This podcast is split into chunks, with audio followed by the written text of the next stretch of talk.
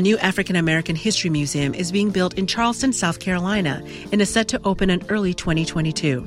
This week, a lecture from former Charleston, South Carolina Mayor Joseph Riley and Professor Kerry Taylor on the importance of this initiative.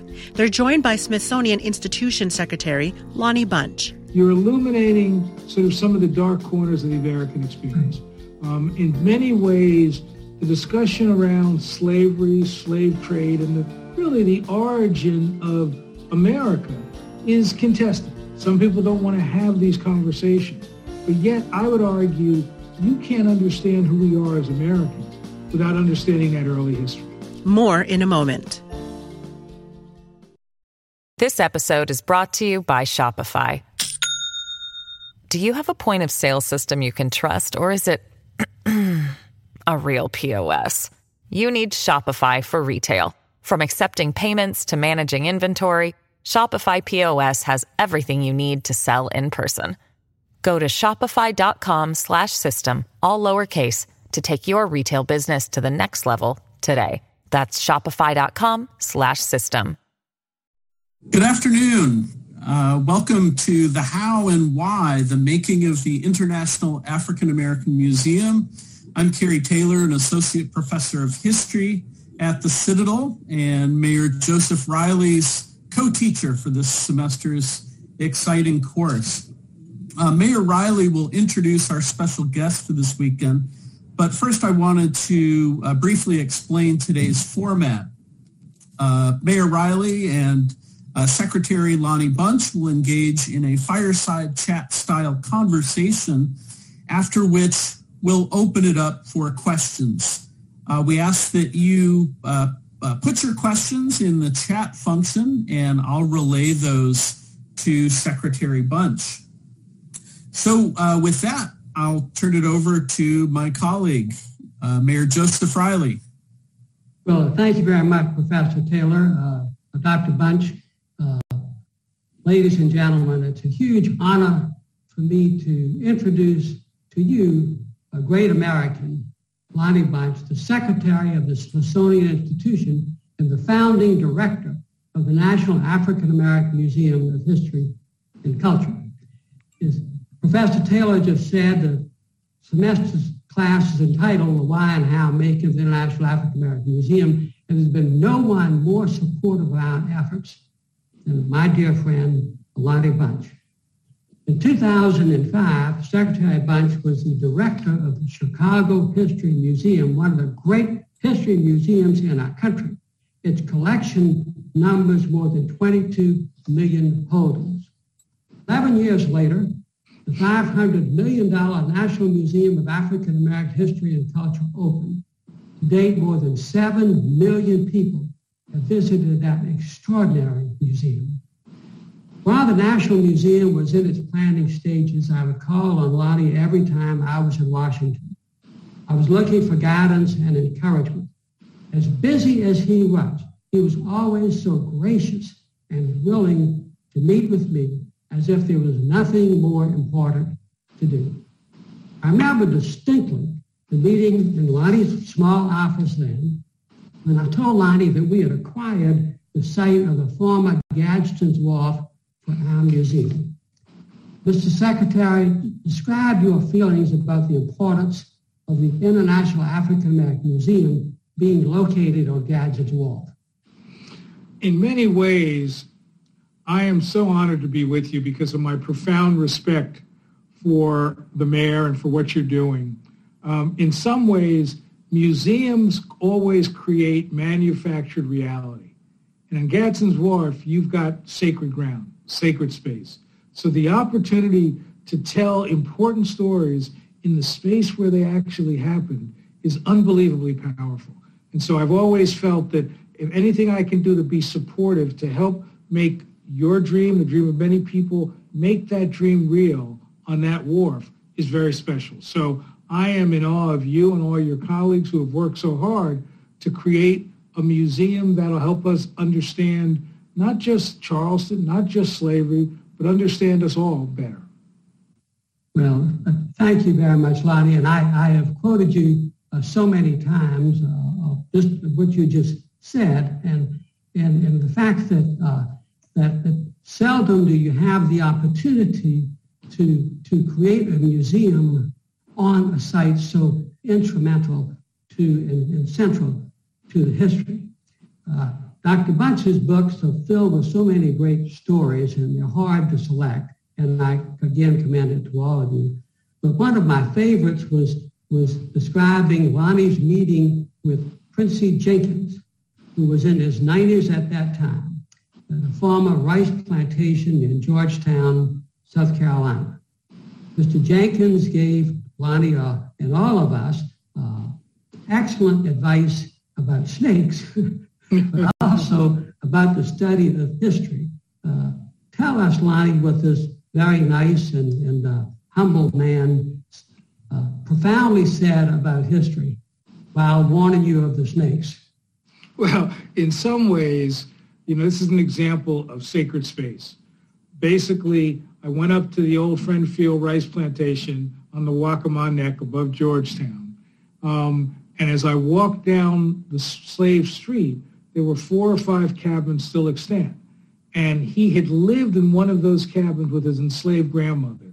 So you could imagine for a historian, it's the Holy Grail. To have somebody be able to tell you exactly what it was like. And he was amazing. You know, he would take me to one side of the cabin and talking about how the enslaved did a hard sweep to keep the grass so there'd be no vermin. He took me to another side and talked about you know, the role of children watching the chimney so it wouldn't catch on fire. He took me to the back where he talked about the crops that his grandmother grew to supplement what they were given. And then we went to the fourth side, or rather I went to the fourth side, and he didn't come. And I said to him, um, please, you know, why, why don't you want to come over here and talk to me? He said, nothing but rattlesnakes over there. so being a kid born in Newark, New Jersey, rattlesnakes was not something I knew anything about. so basically, after I stopped running, I said to him, you know, why didn't you warn me? And he said, you know, people used to remember, now they forget. I'm not sure what a historian does for sure, but if your job is help people remember, then you need to help them remember not just what they want to remember, but what they need to remember. and that notion shaped me for my entire career. Besides being terrified of rattlesnakes, that notion of helping people remember what they need to remember. In other words, using history as a way to educate, to challenge, to prod, but to provide understanding, context, and maybe some healing and reconciliation. And all of that came from a person that I only met one time. When I went back to the site, he had already passed. Um, and so the reality is the kind of wisdom that he gave me um, has been reflected in everything I've done since that moment. Well, and I took that wisdom from your book, Lonnie, to heart, and, and we will uh, we take it to heart in the museum that we are creating. Um, you, you state in, in the book that um, that the National Museum has four pillars, or should have four pillars uh, to support the, the efforts of the museum, not, not monetary efforts, but the, the story. And, um, and they're all fabulous. Uh, one is a paraphrasing uh, uh, Mr. Jenkins, but um, one is that the museum should be a place of meaning and memory. Two, museums should illustrate stories and narratives and human, humanizing history. Three, uh, cited in the global context and for collaboration. But I'm interested in, in all of those, but I feel that our museum has a special duty to have its citizens be deeply moved by the stories of African American history that our country never learned. So, Dr. Bunch, please give us your thoughts about this, this responsibility of our museum and how we best go about it. Well, in many ways, one of the great challenges is, first of all, to make sure those stories, those histories are remembered and well told. But the challenge is really to help people understand that those histories shaped us all. That these are not stories about African Americans, for African Americans, but rather in some ways, this is one of the quintessential American stories. To understand our notions of spirituality, resiliency, optimism, where better to look than within this community? And so the challenge is to make sure that a good museum is like a two-sided coin. One side gives you this really deep understanding of a history, of a culture. But the other side ought to take that culture and use it as a lens to understand what it means to be an American. So that in essence, the best museums of history help us recognize that the stories that we tell, regardless of what the community is, are stories that shape us, that inform us, and that make us better as a nation. So I think part of what is so powerful, what you're doing is you're illuminating sort of some of the dark corners of the American experience. Um, in many ways, the discussion around slavery, slave trade, and the, really the origin of America is contested. Some people don't want to have these conversations. But yet, I would argue you can't understand who we are as Americans without understanding that early history. You can't understand how our politics, how really our foreign policy, our culture, um, how it was shaped by slavery and the, the, the struggles over slavery. So I think in many ways, the work that you're doing is really valuable because it really allows us to understand something that often we don't pay attention to. But the other piece that I think is so important is that part of what you're trying to do is make sure people understand how this has been shaped by an international context. I think that in many ways, Americans, um, you know, we are in some cases very isolationist. Um, you know, until we had to get passports for Canada or for Mexico, only 13% of us had a passport. So I think the notion of helping Americans understand that they've always been shaped by international issues and that to this day we shape the world by our own culture. So I think that's an important contribution as well. Thank you, uh, Dr. Bunch. You, uh, you write so beautifully and you're a great storyteller.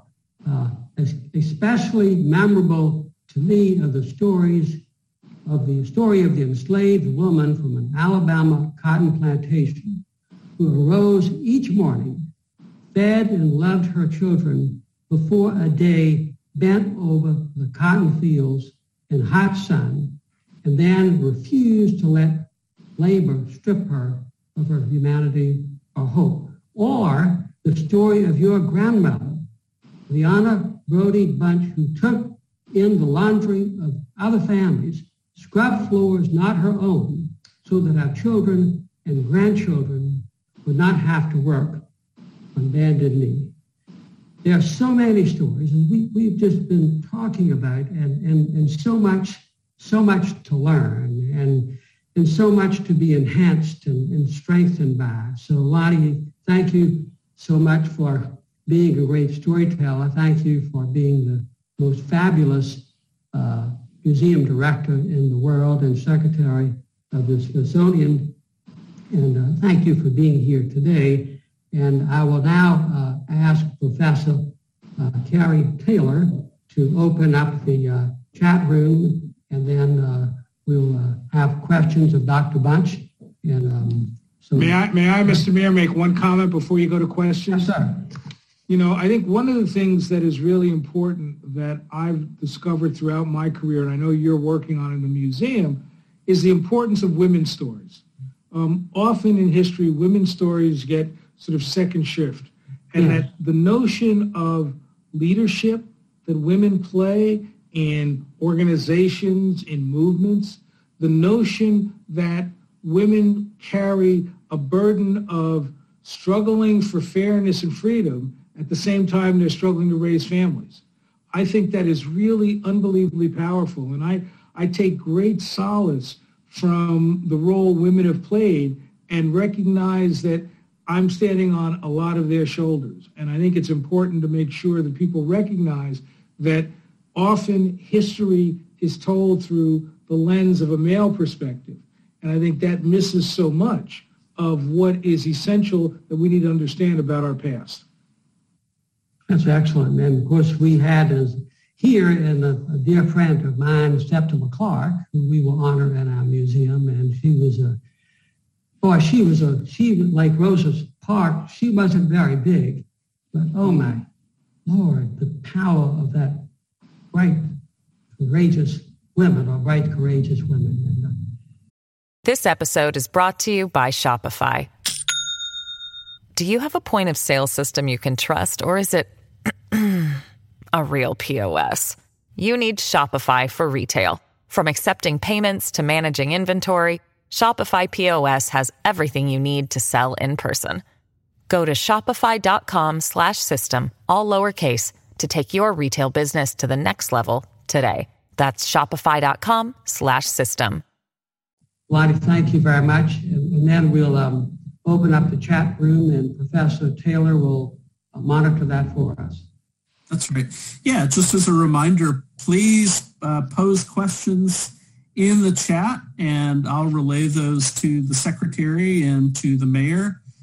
Um, just maybe as a, I guess, a point of privilege, I, I, I was wondering, um, Secretary, if um, you might comment on the museum's mission against, and I'm, I'm talking about the, the DC Museum, uh, against the backdrop of this dynamic period of political change in which it, it opened. And particularly I'm thinking about this phase of what we might refer to as the, the second phase of Black Lives Matter protests triggered by the killing of George Floyd. Um, has that, uh, you, you know, what impact has that had on the museum's mission and, um, you know, our, our thinking around the museum? Well, I think it's had an impact on the museum and the Smithsonian writ large.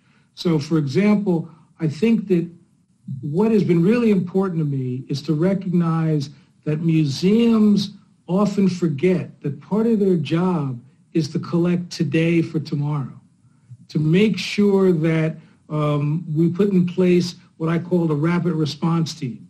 I first sent them out to Ferguson years ago, um, to Minneapolis after the murder of George Floyd, um, when Black Lives Matter in Washington, D.C. was having those um, confrontations we were there to collect a lot of material. I also sent the rapid response team to collect January 6th.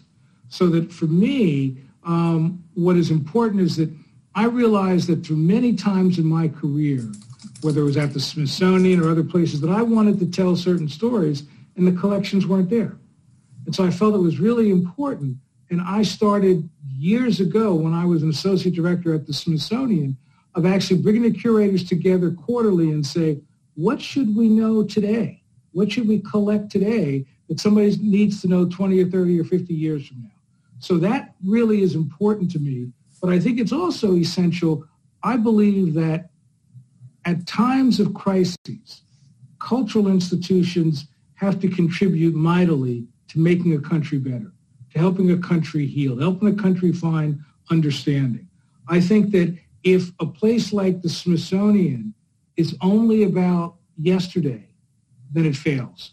If it uses yesterday, help us understand today and tomorrow, to understand and contextualize the challenges of Black Lives Matter or January 6th um, at a time when the public needs to find a trusted source.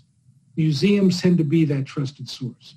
And so what I want to do is never abuse the relationship and the trust people have with the Smithsonian. But I want to use that to educate, to challenge, to prod, to help us find reconciliation and healing. I think it'd be very easy for institutions to say, that's not my issue. But I think that in a crisis, if you're not contributing, if you're not fighting a good fight, um, if you're a place of history and you don't use that history to help understand today, then what you're doing is making history nostalgia rather than the valuable tool that it is. Terrific. We have a, a question from uh, Professor uh, Tiffany Silverman, who asks um, uh, if you might address the challenges around honoring the past uh, as we become equitable uh, to other perspectives. And I think specifically, uh, she's thinking about um, monuments and, you know, symbols of the past. I think one of the things we know as historians is the evolution of history, right? The, the, the sweep and changing interpretations.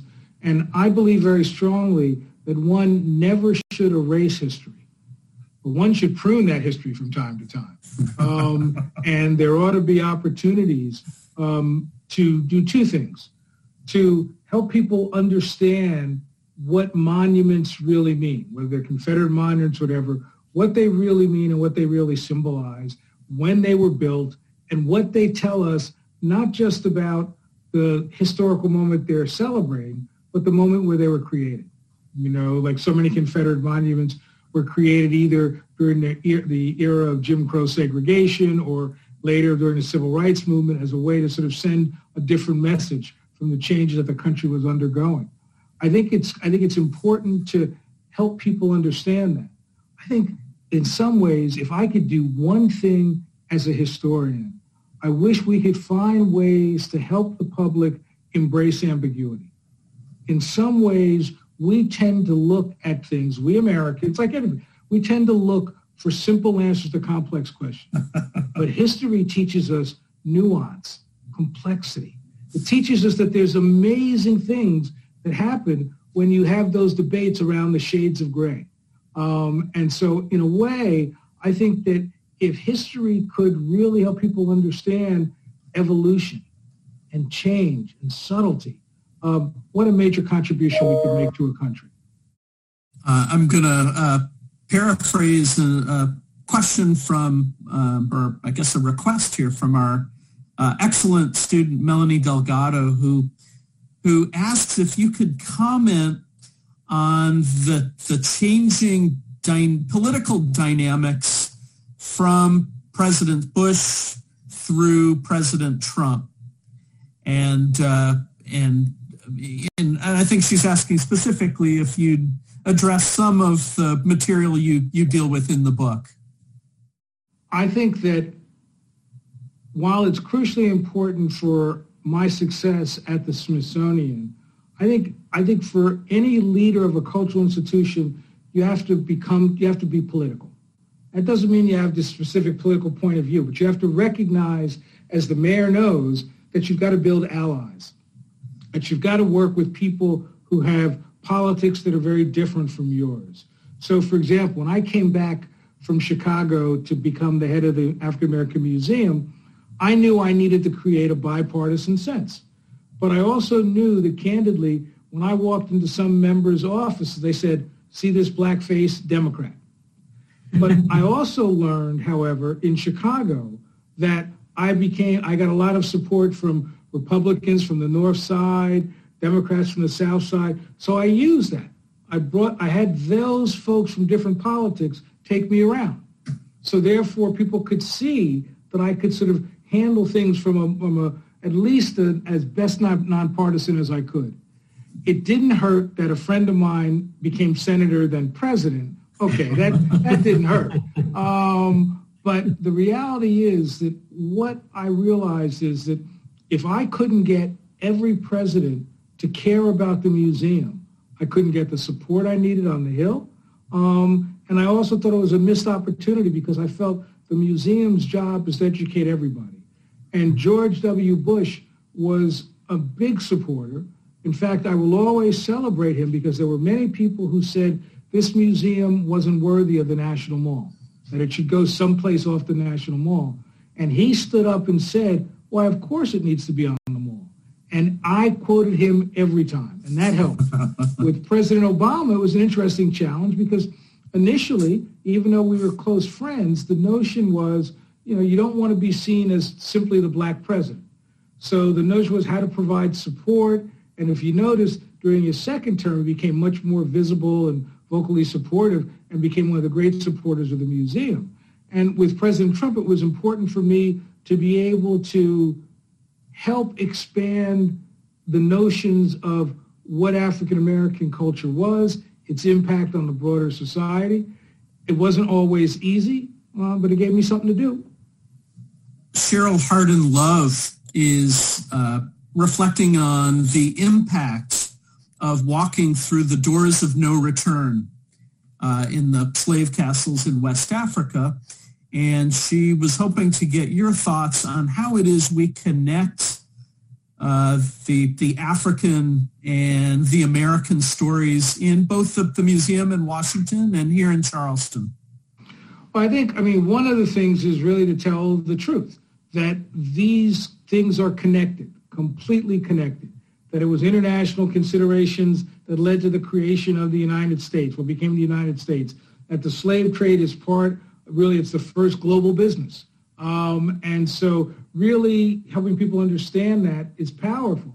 I also think it's important to realize that we are so connected today internationally that it would make sense to recognize how connected we were in the past. And I have been struck by something that happened to me. Uh, you know, I spent a lot of time trying to find relics or pieces of a slave ship. I went around the world. I negotiated with the Castros, which I was not successful, which limited my, which told you my limited ability to be a diplomat. Um, but I looked around. I had to bring together scholars from the UK, from South Africa, Brazil, and we began to map the ocean floor, trying to find these wrecks. And because for years, every summer I taught in South Africa during the 90s, that some of these folks were now museum people, and they called me and said, we might have a ship that sank off the coast of Cape Town. We think it might be a slave ship. Can you look at that? So we brought our expertise. We found the ship. It turned out it was a ship that had left Lisbon in 1794, went around the Cape of Storm to pick up 512 people from the Makua tribe in Mozambique. And then on the way back to the New World, it sank. So I felt an obligation to go talk to the Makua people. So I went to Mozambique, and the chief of the Makua people said, I have a gift for you. And he gave me a vessel, a bowl that was wrapped in cowrie shells. And when I opened it, it was full of dirt. And I was trying to figure out, okay, what, what, what are you saying to me? Um, and he said to me something that was really powerful that made the connection. He said, I would like you, my ancestors would like you to take this soil, take it to the site of the wreck, sprinkle it over the site of the wreck. So for the first time since 1794, my people can sleep in their own land. And I'm crying. I mean, I'm just so moved by it.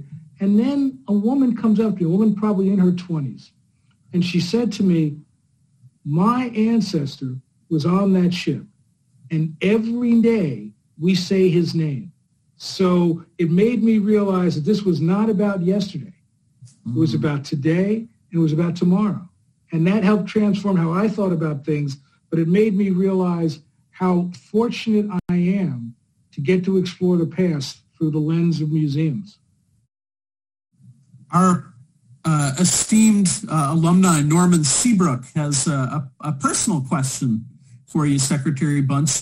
Uh, um, Mr. Seabrook was living in Washington, D.C. in the 1970s and 80s, and he was curious about your experience of traveling from, uh, transferring from Howard to American University and uh, wanted your comments on that. okay. All right. Um, as the mayor knows, I always tell the truth. I fell in love with a girl at American U. What the heck? And, you know, and I thought, oh, what love. I'll transfer. We'll live our lives together. And we dated for a year and she dumped me. So, you know, what can I tell you? The joy of being 19. That's great. Uh, my colleague Sean Edwards, uh, uh, thanks you for uh, sharing your thoughts um, she'd like you to discuss history uh, from the point of context in modern times and the importance of that. Um, and says, you know, oftentimes we have requests for facts about historical figures and the context of those facts, uh, you know, may not be desired. I mean, I think that one of the great challenges of being a historian or somebody that cares about history is to realize that context is everything um, that without context, there's not understanding. Um, and so I think the public sometimes thinks that history is a simple fact, a simple date. But the reality is, it's the context around that fact, around that date, that gives meaning. It obviously gives opportunity for differences of opinion as to what that particular moment meant. But I really think it's crucially important. When I built the African American Museum, I thought I had to do two things. One was I had to make sure that everything that everything we did was within the framework of helping people understand the broader context. But the second challenge was to recognize that context alone sometimes leads historians and museums to really just be in search of the grand narrative. And I thought it was important to humanize history, right. to reduce history to human scale. So both by contextualizing, but as you go through the museum, there are probably more quotations than any other museum should have.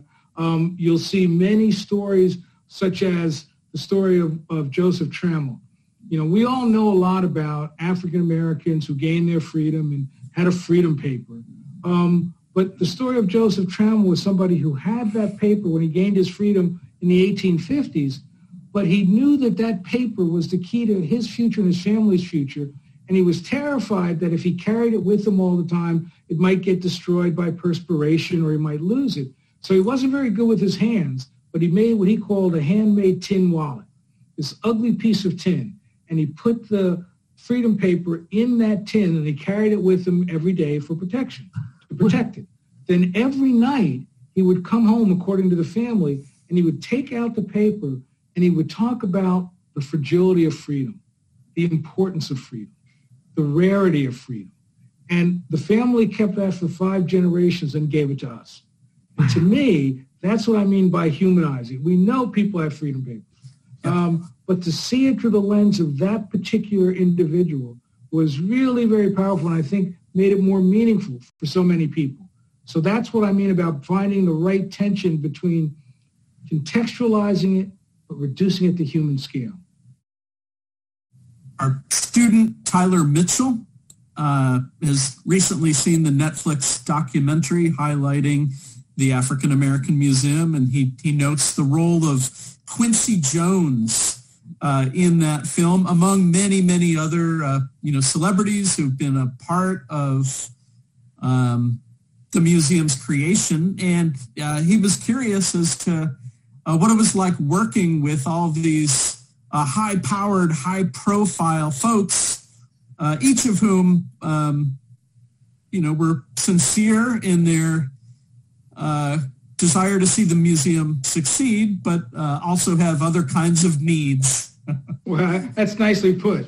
Um, basically, you're working with A personalities who all want to be the boss.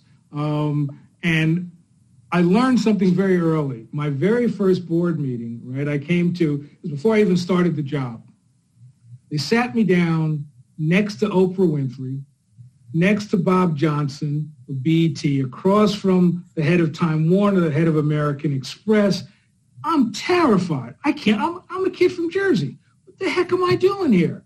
Um, and so the next day after the meeting, because I didn't do very well, I was just like stuttering. Um, the head of the Smithsonian at the time called me into his office and he said, you look a little nervous. I said, how you think? Um, and basically he said something to me that has been so helpful during this process. He said, those people are at the top of their game. They're the best in their field. And so are you. And more importantly, they want what you're about to give them, which is to build a museum. So view yourself as their equal. Now, I never view myself as their complete equal, but, I, but it made me realize that if I led, I could learn how to work with them. But each one was different. Quincy Jones, I'll tell you the Quincy Jones story. It's the best. So I go to see Quincy Jones the very first time, you know, huge house in Beverly Hills. And you walk in, you know, there's like Oscars and Emmys just like laying on the ground. And I went, oh my God, it's Quincy Jones. And so I'm there a little early and he's finishing up a meeting and he introduced me to this person and it was somebody from Sweden because Quincy Jones spent a lot of time in Sweden. And I had just come back from Sweden. I said, oh, you know, I really like Sweden. And there's a museum I love called the Vasa, which is about a ship that sank. Um, it's very important. And Quincy Jones went, wait a minute, you know that? He said, that's my favorite museum in the world. He opened a closet and he had a whole little shrine to the Vasa Museum. And because I could talk about the Vasa Museum, we began to sort of have this conversation. The second thing that made us close was, all right, this is really silly, but when I'm 14 years old, I think the most beautiful person in the world is Peggy Lipton on the Mod Squad. And I forgot that was his ex-wife. So I was telling him about Peggy Lipton. He called her and she came over. I'm like, oh my God, it was so embarrassing. You know, hi, I loved you when I was 14. Uh, you know, somehow I wasn't that cool. Um, but that allowed Quincy and I to have a great relationship. This is something of a follow-up. Uh, we have a, um, you know, some number of um, uh, staff members and other associates of the International African American Museum uh, who are with us today. And I'm, I'm wondering, and, and, I, I know you've had conversations with, you know, the mayor and, and other staff members, but I'm wondering if you have thoughts on uh, maybe some of the mechanics of building the museum and building a staff. Well, I mean, I think that, I mean, I wouldn't be one, I mean, there are many people that know much more than I, but I really think that one of the things about cultural institutions is if you do it right, you build a staff that's a family. You build a staff that recognizes that you can't pay them what they're really worth. Um, and you want to make sure that you give them the opportunity to engage with interesting people who come to town, but to feel that regardless of what part of the organization they are, that their wisdom counts, that no one has a monopoly on wisdom, and you want wisdom to flow from all aspects of the organization. I think the other thing is to recognize that what you do when you do when you build a museum is you often don't see how your little moment or what project you're working on, how important, how transformative that is. I've always said to my colleagues, I need you to bring your A game. I need you to be better than we could all imagine because I don't want you to spend your time thinking, what does this mean to me? I want you to spend your time thinking, what does it mean to the public? What does it mean to ancestors? And if you do that right, then you'll get the acclaim in the sense that you'll do. And all the people that worked on the African American Museum feel this sense of ownership and wonder, and they feel that they contributed to making a country better. That was worth more than I could ever pay them. Professor Silverman uh, uh, asks for your comments on the relationship between the Smithsonian and the military around issues of cultural preservation. And she's thinking especially uh, in particular of the rebooted Monuments Men program and the Smithsonian's Cultural Rescue Initiative. Well, in some ways, I've always felt that the Smithsonian is this amazing place that's blessed with resources and expertise that not everybody has. And that it's got, it has the ability to work with anyone. Anybody we call will work with us, will talk with us, will help make us better. And so I have been so moved by the work the Smithsonian has been doing for now generations, but especially over the last decade on sort of cultural preservation, whether it is um, actually going to Mosul to help rebuild many of the shrines that were destroyed, whether it was helping Haiti rebuild so much after the earthquake um, that happened in Haiti, um, whether it is the work that we've done helping communities that have faced floods in recent years in the United States. I think in some ways, the Smithsonian has this amazing group of people who know how to preserve and conserve and how to sort of save things that are threatened. And so in essence, the Smithsonian has its own version of monument men and women, right, whose job it is to basically show that we can be of value in ways you don't normally expect.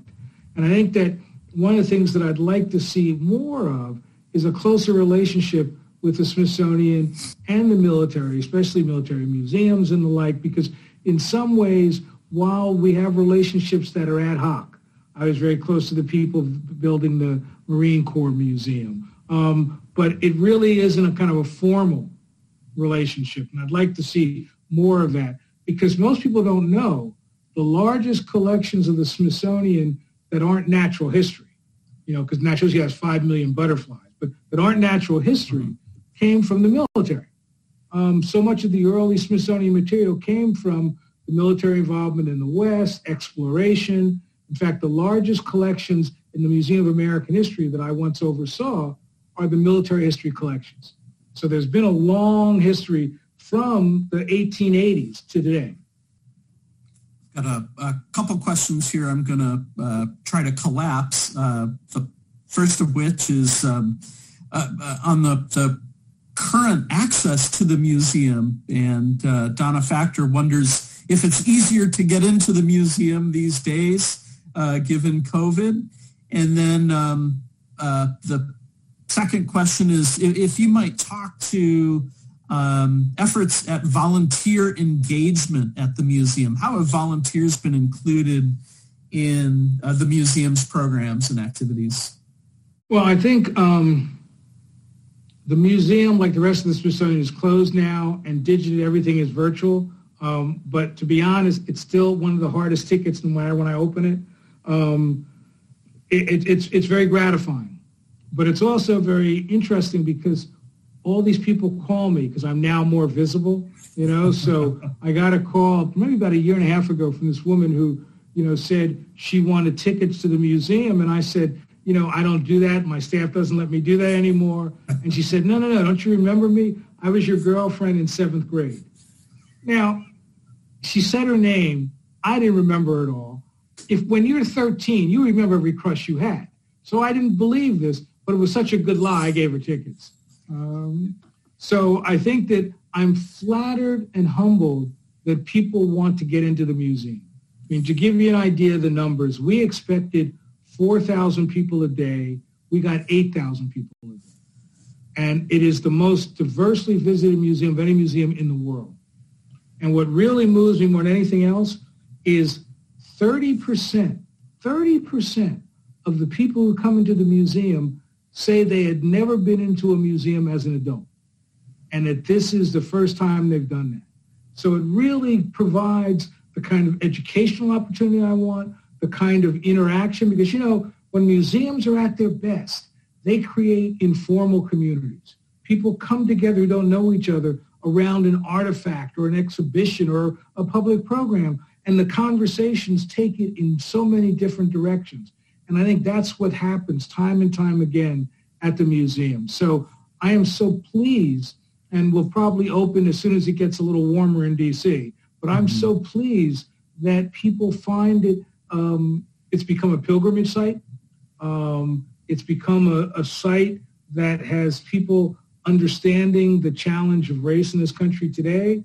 So I am, I feel very fortunate that I was part of a group of people that got to do something that mattered and on uh, involving volunteers. Oh yeah, volunteers. Mm-hmm. Sorry about that. I get carried away. No. Um, you know, one of the things that was really important to me was to create a extremely active and large volunteer program, um, a program that would do what you traditionally expect, um, greeters and docents, but also a lot of researchers. So we have a lot of people doing. Um, one of the things we did we do is we transcribe the Freedmen's Bureau papers, right? Those papers that are really important but hard to read and hard to access. So the volunteers, we have thousands of volunteers who come and do that. Now they do it from home. Um, and so really the goal was I wanted as many people as possible to own the museum. And I felt that if the volunteers were a large group, they owned the museum, they became some of our best champions. Um, so in some ways, one of the things I love the most and I miss the most is being able to walk through the museum and just hang out with the volunteers. I learned so much. Um, I'm moved that they're 85 and they're 35. Um, and, and so I, I really think that I always think you can tell the success of a museum by how diverse and how excited its volunteer corps is. Mm-hmm. I'm going to try to to squeeze in a couple more questions. I think we're um, running close to our deadline. Um, uh, Norman Seabrooks is thinking about recent attacks on voting rights, and he asks, how does the museum continue to address contemporary issues related to uh, civil and human rights? I think it is both drawing from the work that's in the museum that talks about what it meant to struggle for voting rights um, how long a history it was, how many people um, suffered, how much loss there was, how much creativity there was in trying to figure out how to achieve that struggle. Um, and one of the things the museum makes clear is that one of the as the African American community made the evolution from enslavement to freedom, there were two things that were key. One was education, and the second was protecting your, your freedom using the vote. Um, and so we tell that story. And then I think we also, I'm no longer the director, they also do a really nice job of programs that connect the past to the present.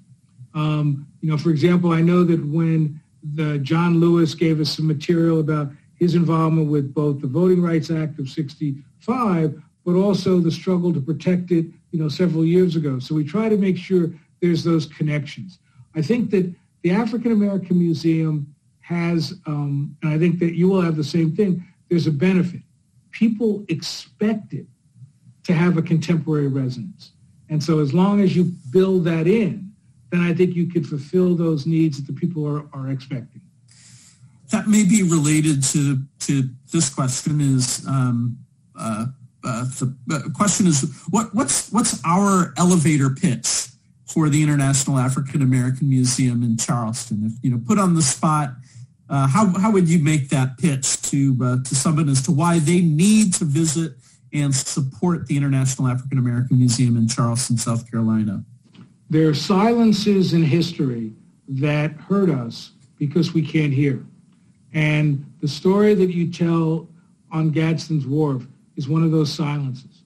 But if we can hear that silence, if we can be brave enough to confront that history, if we can learn from both the pain and the resiliency of those who experience that, if we could learn from the collaborations that cross racial lines to end slavery or to struggle for freedom, if we can do that, what a nation we could be. And you can do that really very well at the museum on Gadsden's Wharf.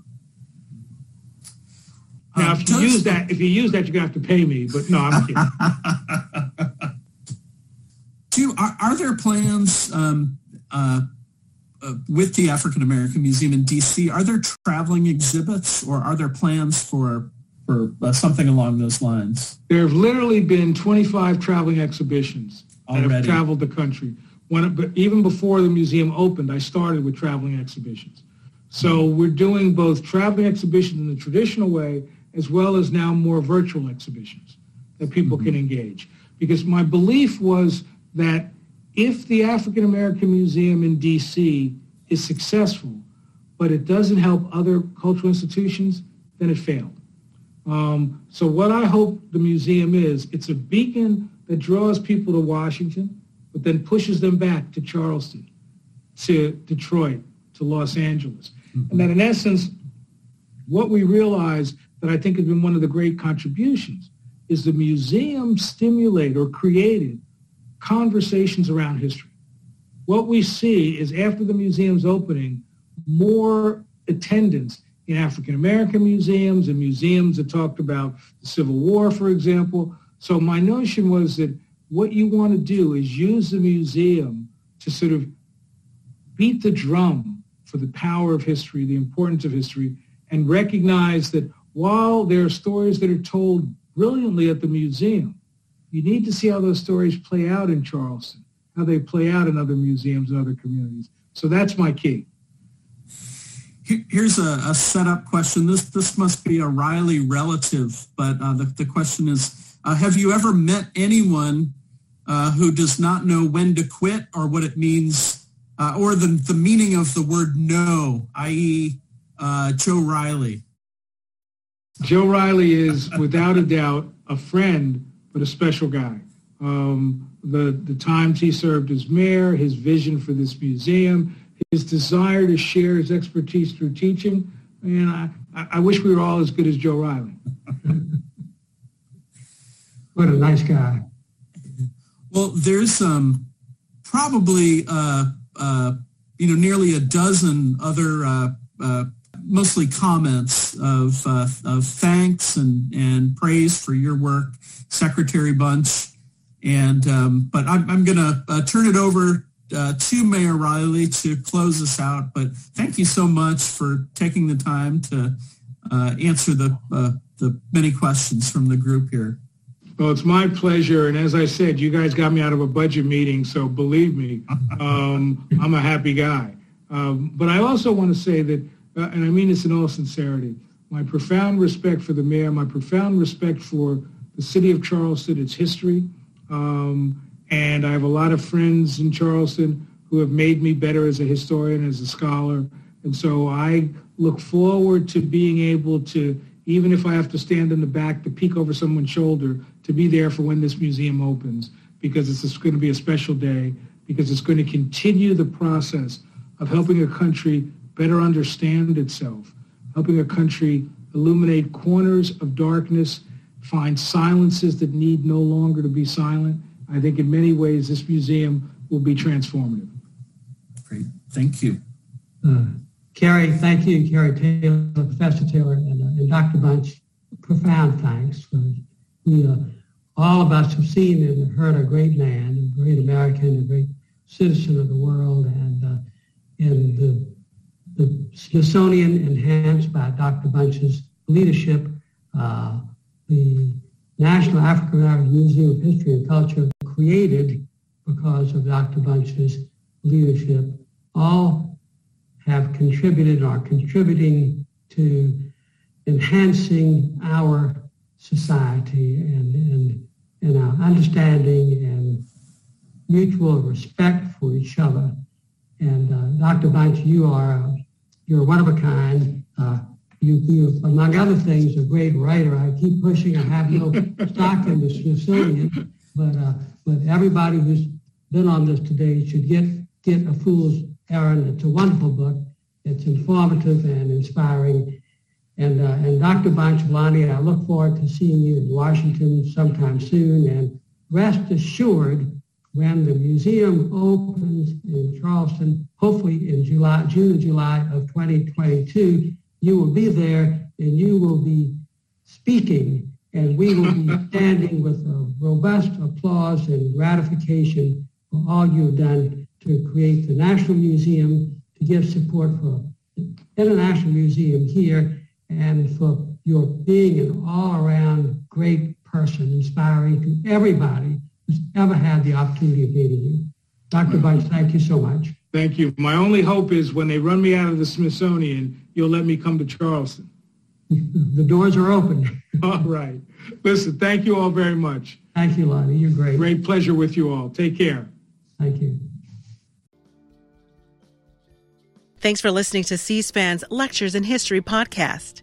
Be sure to check out our After Words podcast. This week, our guest is former Republican governor and U.S. Representative Mark Sanford, talking about his new book and future of the Republican Party. Find it and follow wherever you get your podcasts.